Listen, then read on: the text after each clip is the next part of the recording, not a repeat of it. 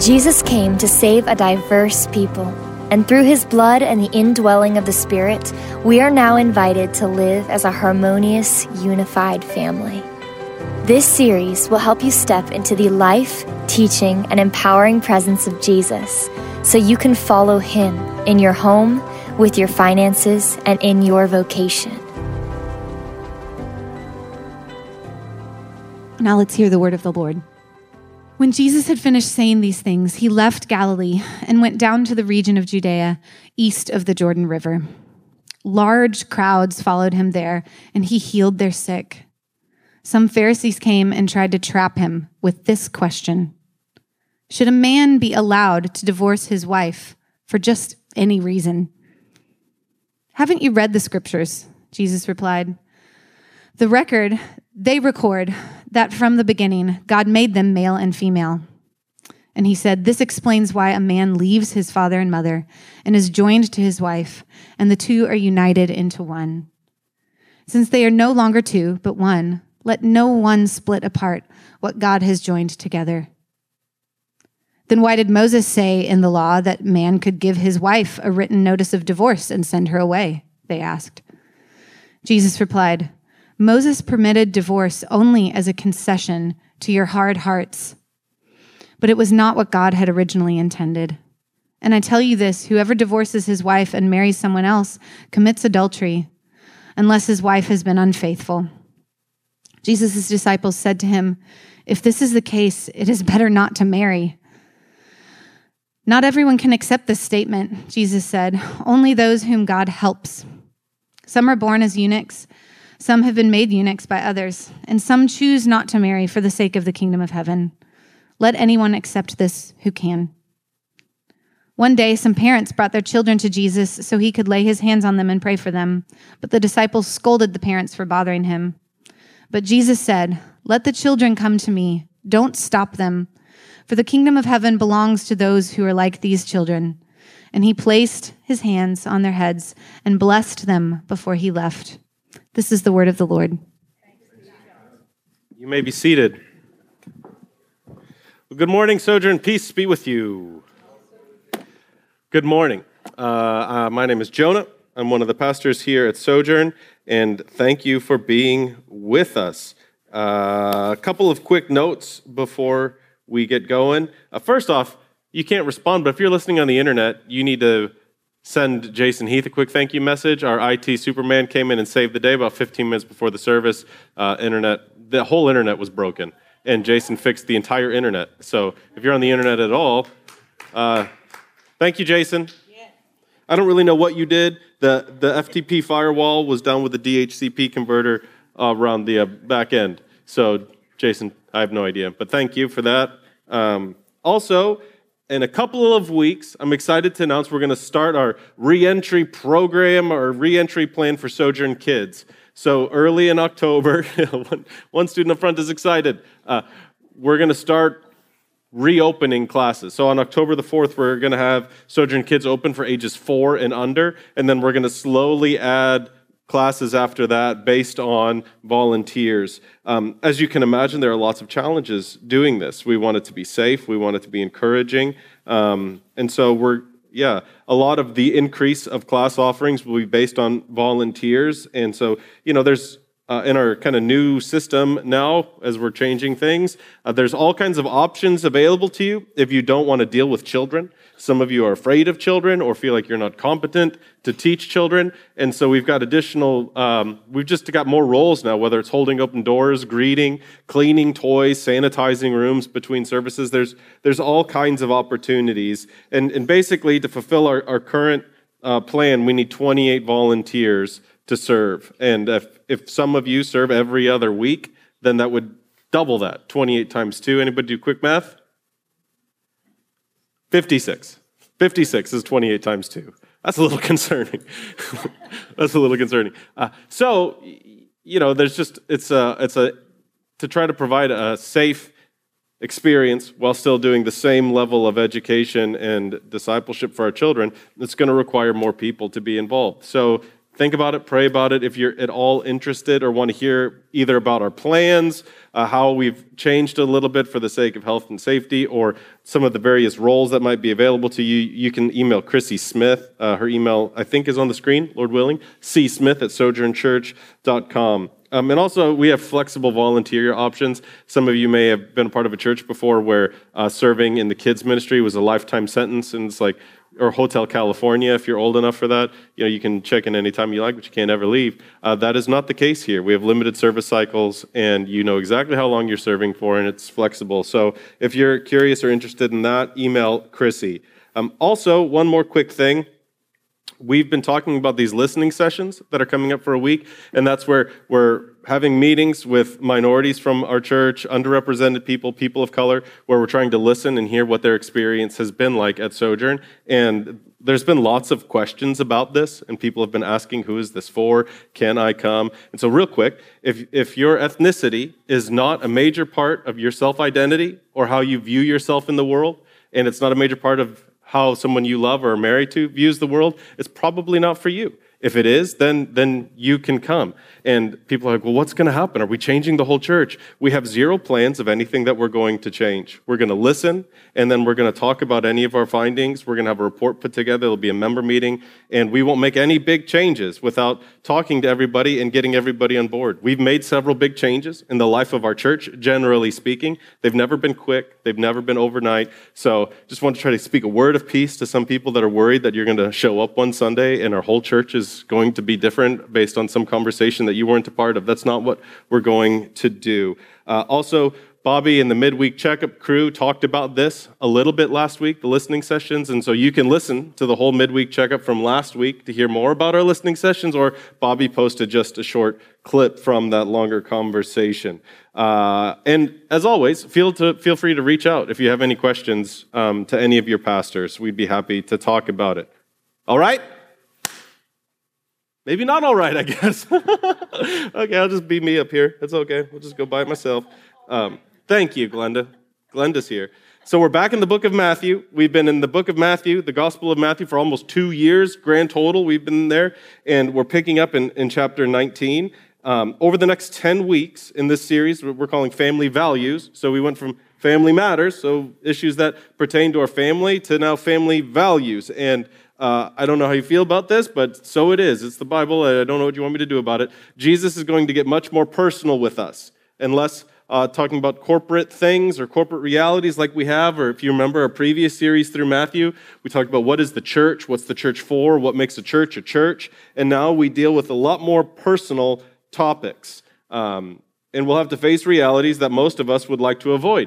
But thanks be to God, we're used to that by now over the last, over the last six weeks. So over the next ten weeks, we're going to talk about marriage, we're going to talk about money, we're going to talk about work and jobs, we're going to talk about authority, we're going to talk about judgment, heavy, uh, but eternally important topics.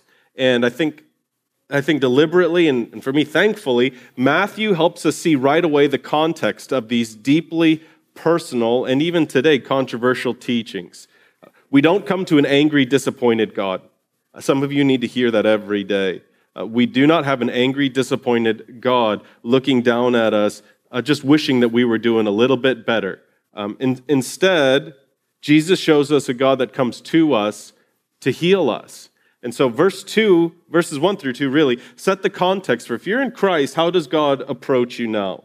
Um, so look at it with me, um, nineteen, one through two. When Jesus had finished saying these things, he left Galilee and went down to the region of Judea, east of the Jordan River. Large crowds followed him there, and he healed their sick. Now, that verse two is hugely important, but it, it reads really, really normal for us. Um, he finishes what he was up to in Matthew eighteen, which is still in all of your Bibles. You can go read what he was happening there. And it says he comes down the mountain after this teaching, and he heals their sick. It's not a very particularly strange idea in the Gospels, especially if you've been with us through all of Matthew. Um, but it's so cool. And listen, you guys, I don't like throwing Greek words at you. I don't like doing that thing. But sometimes you got to when it's this cool. So healed here comes from this Greek word. Let's put it up. Atherapoisin. Anybody want to try it? I'm not even sure that's how you say it. But that, I don't know. There's enough MDivs in the room. A therapoisin, a therapeusin, I don't know where the breathing marks are, which is a Greek thing. Uh, can anybody guess, just by looking at it, you don't have to have any kind of theology degree, what English word do we get from this word? Anybody want to guess? Therapy. Therapy. Yeah, give them the next slide. I tried to help you. A therape. See? Therapy. Uh, this is where we get the English word therapy from. There's lots of words in Greek that we could translate healing. Um, in some ways, Greek, there's limitations in every language. English is kind of like seeing the world in black and white, and Greek is kind of like seeing in three D color. They've got so many words and different ways to flavor and nuance language.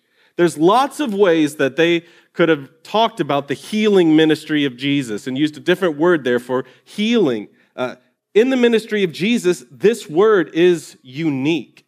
Um, it describes the kind of healing only God can provide. And it includes physical, medical treatment, but it goes beyond that to the healing of the, the body, the mind, the soul. What this word, therapoisin, points to is the restoration of humanity, uh, uh, restoring somebody's humanness. It's a key theme in Matthew, this idea of Uh, flourishing, or think back to the Beatitudes or the Sermon on the Mount, a better way of being human. So after teaching, Jesus therapies the crowds. He seeks to restore their humanity. Over these next few weeks, in, in some ways you could think of yourself as being in the therapist's couch, doing deep soul work. But we have to see, particularly if some of these teachings over the next few weeks of Jesus hit you funny or they feel confrontational, we have to receive them in this context. This is a compassionate God coming to us for the restoration of our souls. We have a God who is eager to restore our humanity. He doesn't wait for us to clean up. He draws near to us in order to heal us. He shows us the family values his children are to pursue for the sake of their own healing. This is quite different than the religious elites of the day, the Pharisees, the Sadducees. One commentator I like a lot, he, he describes them as the serious and sophisticated. You know, those people who are always serious, they're kind of uptight, they're checking every jot and tittle. They don't want to be in the therapist's chair. They want Jesus in the witness stand. So they come to him in verse three. Some Pharisees came and tried to trap him with this question. Should a man be allowed to divorce his wife for just any reason? So listen now, trickery is always motivated by Satan. Trapping, trickery, even if you're not aware of it, even if the other person isn't aware of it, when someone is setting you up and trapping you, all of your alarm bells should go off. This is not a sincere, genuine conversation. And that helps us to understand some of what Jesus says and some of what he doesn't say. We make a mistake if we receive this as Jesus' exhaustive teaching on marriage and divorce. He's responding to a demonic trap. So Jesus' goal in here is not primarily to teach us about marriage or to teach us about divorce. It's not his exhaustive, ultimate teaching there. His first goal in this is the healing of his listeners' souls, and his second goal is responding to the trap of the serious and the sophisticated. So, the trap here relates to a first century controversy around the grounds for divorce. As in our day, marriage in the religious community was most often talked about in terms of divorce. Have you noticed how serious Christians tend to talk about their lives in, term, in terms of sin or sin management? Where's the line? You remember the middle school conversation? How far is too far? What am I allowed to do? So is it okay if I go here? Well, how long can I, if one drink is okay, well, how many drinks can I have until I'm, you know, had too much? You, you, you know that game we play? How close to the line can I get before this is actually something bad? As we'll see, though, the family of God, true Christians, don't want to know where the line is. They want to know where Jesus is. You know the difference? We're not trying to run away from sin. We're trying to run towards Jesus. So the serious and sophisticated ask a ridiculous question. Can you get divorced for any reason? They're baiting Jesus, hoping that he responds with, of course not, you can't get divorced. And then they would point to passages like Deuteronomy twenty-four that permit divorce. If he says, sure, you can get a divorce for any reason, they spring the trap the other way and say you're fast and loose with the scriptures, like what some people in that day did with the Bible. Deuteronomy twenty-four, so here's, you know, where the Bible interpretation becomes a little bit tricky and people can twist it and manipulate it, even the scriptures. Deuteronomy twenty-four says a woman or a man may divorce his wife uh, if he finds some indecency in her. Some indecency is the controversial phrase. Uh, some folks interpreted that as only certain forms of sexual sin. Other people said some indecency means just something indecent. And so, you know what started to sound indecent? My wife's cooking sounds indecent, so I'm going to divorce her. Uh, my wife's new, her new fall wardrobe is indecent to me, so I'm going to divorce her. I mean, it really became, uh, marriage, in essence, became a consumer commodity on one end or a litmus test for true faith on the other. So the true faith people, no divorce ever, don't do anything. And then, you know, the, the consumeristic version was, really, you can divorce your wife for anything. They made Deuteronomy twenty-four a big enough bucket that you could fit anything in there as a reason to divorce your wife. And the serious and sophisticated, they didn't, they didn't want to know what Jesus thought about marriage. I'm convinced of that. They really didn't want to know what Jesus thought about marriage. They wanted to trap him and label him as this or that, ultimately so they could kill him. Jesus responds by pointing them first to the original intent of marriage. So he says in verse four, haven't you read the scriptures? Jesus replied, which is hilarious to me. The professional Bible readers come up and get in a fuss with Jesus, like, well, haven't you read the book that you're talking about? They record that from the beginning, quote, God made them male and female. And he said, this explains why a man leaves his father and mother and is joined to his wife, and the two are united into one. Since they're no longer two, but one, let no one split apart what God has joined together. A ton going on in here. If you're at the least bit interested in commentaries, these are great two verses to read about because there is a ton going on in here. And just I point out a couple of things. Uh, Jesus asserts that they have too low a view of the Bible. He's both affirming the authority of the scriptures and rebuking the serious and sophisticated, or the S S as I like to call them, because they could, you know, they've got that tyrannical bite about them. Um, they have too low a view of the Bible. So I don't know how, how much of that verse fits on the screen. I wasn't looking. Ah, it doesn't matter. I'll, yeah, that's a good one to leave up. So first, just a couple of things that Jesus is doing to navigate these traps. First, he affirms men and women are made in God's image. You see how he puts men and women on, on equal footing here? He isn't offering a new teaching, but he's calling a twisted culture back to a very, very old teaching. Marriage is not just a man's game. Marriage is not just to be decided and led on the whims of a man, but there is two people involved, a man and a woman. And Jesus here is affirming the message of Genesis, that men and women are made in the image of God. They are both equal partners in this marriage union. He's elevating the value of women in that society. Second, he's affirming that God's design is good. He roots marriage. He refers to something that happens before the fall, before sin enters in the world. He roots marriage in God's original design and intention. It is good. It's a holy pursuit that's pleasing to the Lord. And so in a way, he's saying marriage is not a consumer commodity meant to be built on preferences and whims, but rather it's the design of God. He affirms three, sexuality is good. He says, okay, here's what sexuality is. It's a man and a woman coming together in marriage for their life. That is the Bible's view of, of human sexuality. It was a crazy idea back then. And that Roman culture, for Jesus to be able to say something like that, and the influence of these people coming against the influence of the religious people, and Jesus affirms human sexuality is good, which bothers one side, and it's for one man and one woman for one lifetime, which bothers the other side. Physical and emotional intimacy is a good, intentional part of God's design. And then fourth, he denies promiscuous divorce. So at the end, he says, can you get that next slide up? Wow. One day we'll have like the power glove. You remember that with Nintendo? And you can just swipe the slides with your hand. Um, so let no one split apart what God has joined together. So there that no one split apart. That's here's some, another nerdy Greek thing for you. That's a continuous action. It's an ongoing ripping. It's an ongoing tearing apart. So what he's saying is stop tearing each other apart when God is the one who has brought this together. Divorce is damaging and should not be normal. Divorce should not be normal. And again, because he roots this in what God has done, not our changing preferences. In a few brief words, Jesus exalts the authority of Scripture and God's design for marriage high above the Pharisees' understanding. He's navigating both of their traps succinctly, powerfully, and scripturally. But the S S are not satisfied.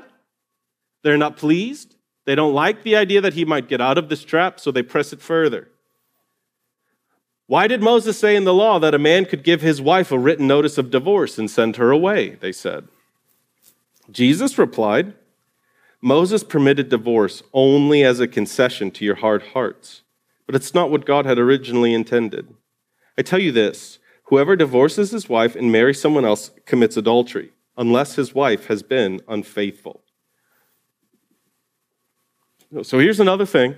You could go spend weeks and months and years reading Deuteronomy twenty-four and all that Jesus is talking about here. And if you're interested or confused, I would strongly encourage you to do that. If you want to know what you should read, be happy to. But I will save you some reading now if you are not interested and you just want to get right to the, the summary um, of what Moses is doing in Deuteronomy twenty-four. So first, Moses is not pro-divorce. He's not pro-divorce. Notice he permits them divorce. He doesn't command divorce. He's not pro-divorce. He's anti-murder and anti-promiscuity.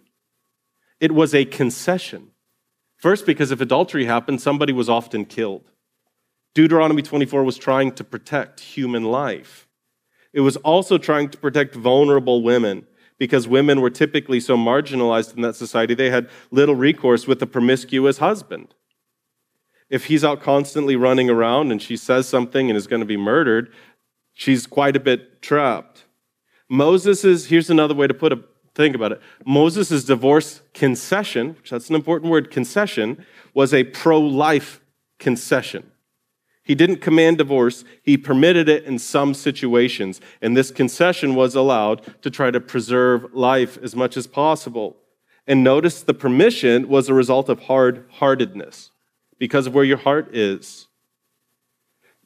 Jesus is giving us the divine interpretation of Deuteronomy twenty-four, and he's staying with the central theme of all of Matthew's gospel, which is the necessity for the human heart to be healed in order to have fellowship with God and fellowship with one another. We have been talking about that for years now. It is a core theme of Jesus' ministry here, the healing of our hearts, the restoration of our hearts. Healthy marriages require transformed hearts.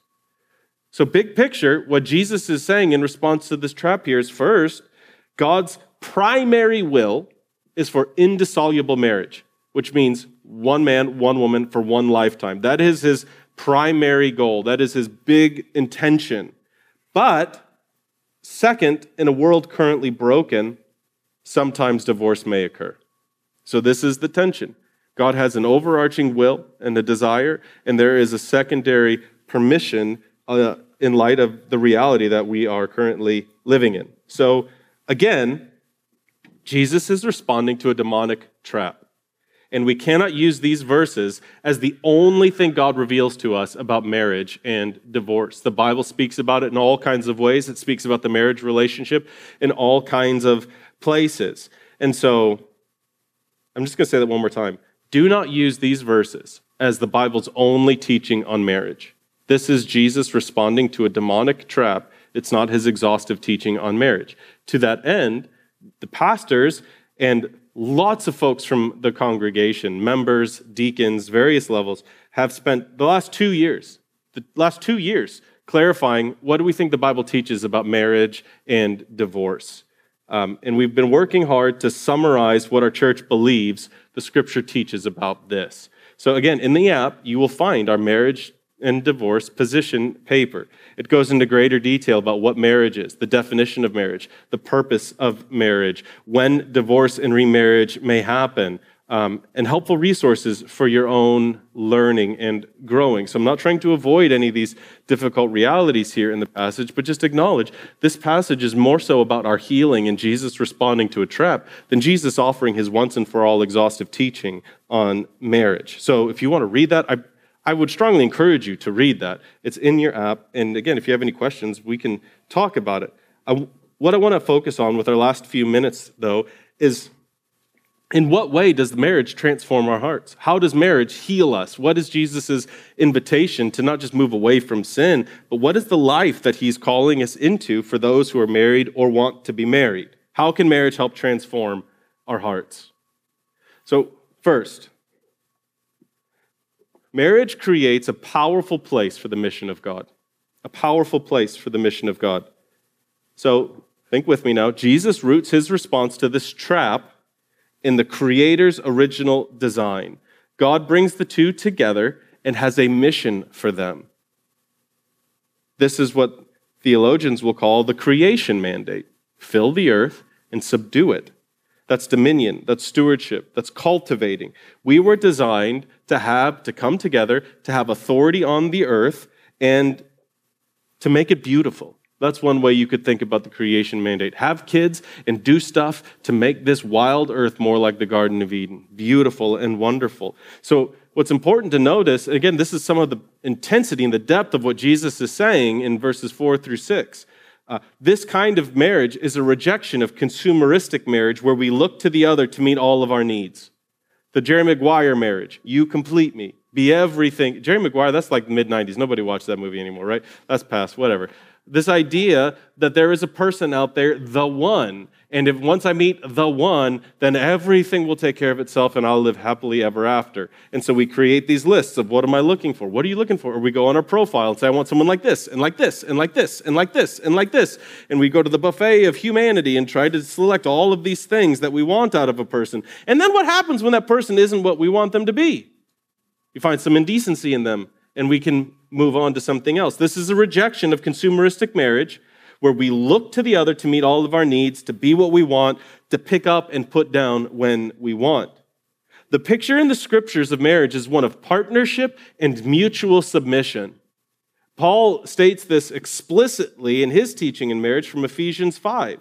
Before he ever talks about husbands and wives, he says, now listen, both of you, submit to one another out of reverence for Christ. So there's a mutual submission happening in the marriage relationship. Uh, a husband looks to his wife and says, how can I support you in becoming who God made you to be? And a wife says to her husband, how can I support you in becoming who God made you to be? I'm telling you, great marriages are not built on preferences. They are built on a great mission. And a great mission requires a couple to know who they are and where they're going, to have a posture of support and empowerment with the other. This week, if you're like, I have no idea what any of that means, sit down with your spouse and say, what is our marriage about? And don't, don't give each other a grade on how you answer that question. If it's like, I got no idea what our, what our marriage is about. I thought it was about the kids. Well, listen, the kids are going to be gone in a little while, you know? They're going to be gone in a little while. What is the vision for your, for your marriage? What do you want your marriage to look like in five years, ten years, thirty years? Where are you going? What is the mission of your marriage? If you're single, allow this reality to shape the kind of person you're looking for. This is one of the reasons in our, our church that we don't marry someone who's a professing Christian and someone who's not. Your lives will be pulled in radically different directions. You can get along with somebody, but is the mission of your life lined up and heading in the same direction as someone else? Someone to build the the kingdom of God with, partnering with Christ to live as salt and light. Marriage creates a powerful place where God's mission to the world can take place. Healthy marriages don't happen when a spouse wants to know how close to the line they can get without earning a divorce. How close to the line can I get before I'm out of bounds? Rather, together, they run after Jesus and the mission of God. Marriage creates a powerful place for the mission of God. Second, marriage creates a safe space for God's image bearers to change. Here's what I mean. Jesus is rejecting the idea of promiscuous divorce in his day, and he cites a specific reason for that: adultery. Adultery injects chaos into a relationship. If you've ever experienced it firsthand, or you've gone through it with a friend, it, it's hard to put into words the chaos and uncertainty adultery brings into a marriage relationship. Lack of trust, fear, shame. And no relationship can move forward in God's mission without trust and safety. No relationship can move forward in God's mission without trust and safety. Um, our paper goes into more details about this, but see what Jesus is doing about divorce and where, when is divorce permissible. So again, you can go read all of that. But see what Jesus is doing by saying no to promiscuous divorce. He's saying you are one flesh. You belong to each other. This is an exclusive, lifelong commitment between a man and a woman. And I think part of the idea here is creating emotional and physical safety. A, a, a paper, our paper goes into what happens when this isn't the case. There are clearly exceptions here. Um, but I want to talk more about God's vision moving forward. The hope is to create a lifelong relationship where both spouses say to the other, I'm not going anywhere. If we have consumeristic marriages, what happens if your preferences change and I can't meet that anymore? You see how scary that is to be in relationship with somebody? The idea of we just grew apart? Can you imagine the anxiety and uncertainty where you're always chasing the wind of your spouse's approval and their shifting standards? This kind of marriage that Jesus is setting forth here is when where both spouses can say to the other, I'm not going anywhere. This brings peace, whereas adultery brings chaos. A marriage is intended to create a deep sense of safety that's difficult to separate. And it means a marriage creates a safe place for us to become like Christ. So to put it a little bit casually, at the risk of being too casual, it's saying, listen, you're not going to get a divorce because your spouse can't cook. So that means the spouse that can't cook is free to figure out how to cook and be honest that they're not good at cooking. Do you know what I'm saying? When the, when, when the way out is closed, it allows me to safely bring the worst parts about me, knowing that the other person is going to hold me and help carry me to become more like Christ. I will hold you in your flaws because I'm not going anywhere. I'm trusting you to hold me in my flaws because I trust you are not going anywhere. This will require any spouse to see the other as a gift that God has given to them for the sake of their own transformation, and me to them for the sake of their transformation. Seeing your gift as a spouse, they will bother you. They will do things. And some of the things they point out to you that you do are things that you need to stop doing. That is a gift God has given to you for the sake of your own transformation. Seeing your spouse this way may be incredibly difficult, and you may need to get into a real therapist's chair. There's no shame in that. You, I don't know how anybody stays married three, four, five years and has never gone to marriage counseling. I don't know you people. I don't know how that works. Everyone I know with a good marriage has been in marriage counseling. There is no shame in it. Get help. You can join Grace Marriage here. There's lots of opportunities. Fight to see the other as a gift to help you become who God made you to be in Christ.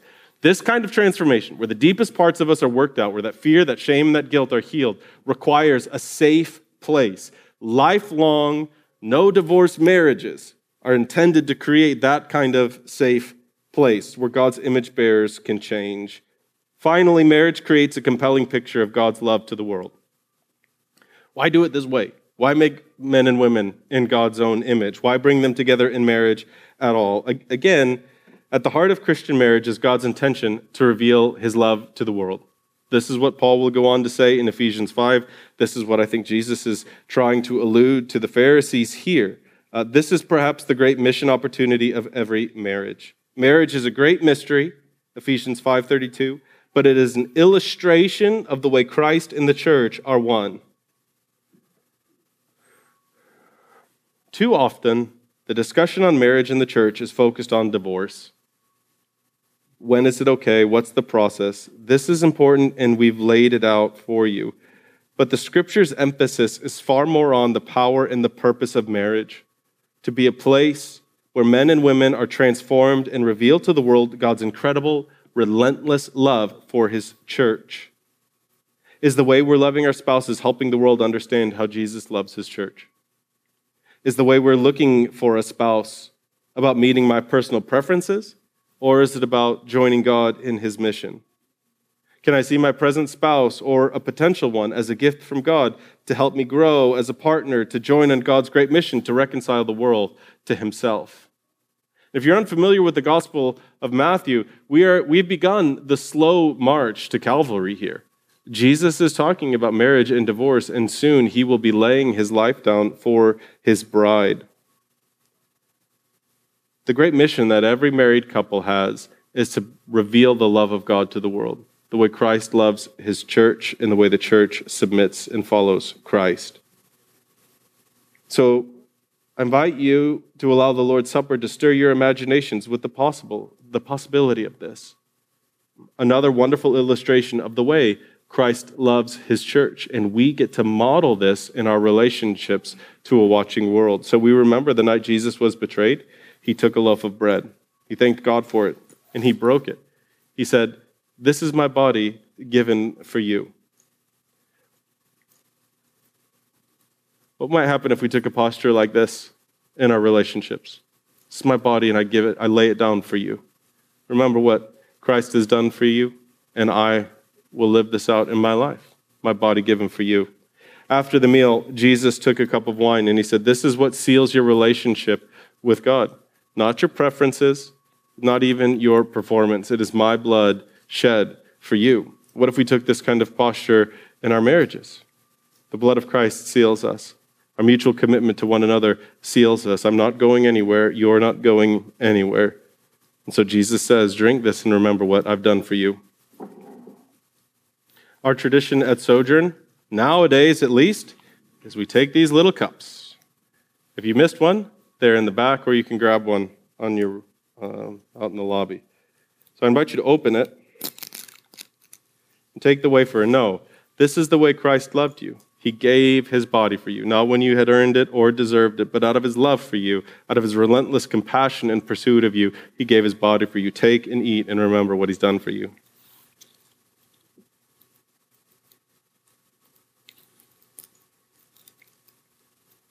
Some may be scared, um, some may be defeated or discouraged by the state of their marriage or the lack of their marriage. I, I, I don't know. Um, we may we may feel quite a bit of failure or shame as we hear some of the Lord's commands. And I want to remind you again how you know you are loved by God and kept safe with him. It is the blood of Christ shed for you. So drink this in remembrance of him. We will respond now by praying, by singing, and then you can respond by giving on your way out. There'll be giving boxes on the front and in the back that you can give on your way out. I'll pray for us, and then we will stand and sing. Let's pray. Thank you for listening. Keep in touch with Sojourn New Albany on Facebook, or download the free Sojourn Collective app for iPhone or Android, where you can see our full library of sermon series, audio and video, discussion questions, event calendar, ministries, and much more.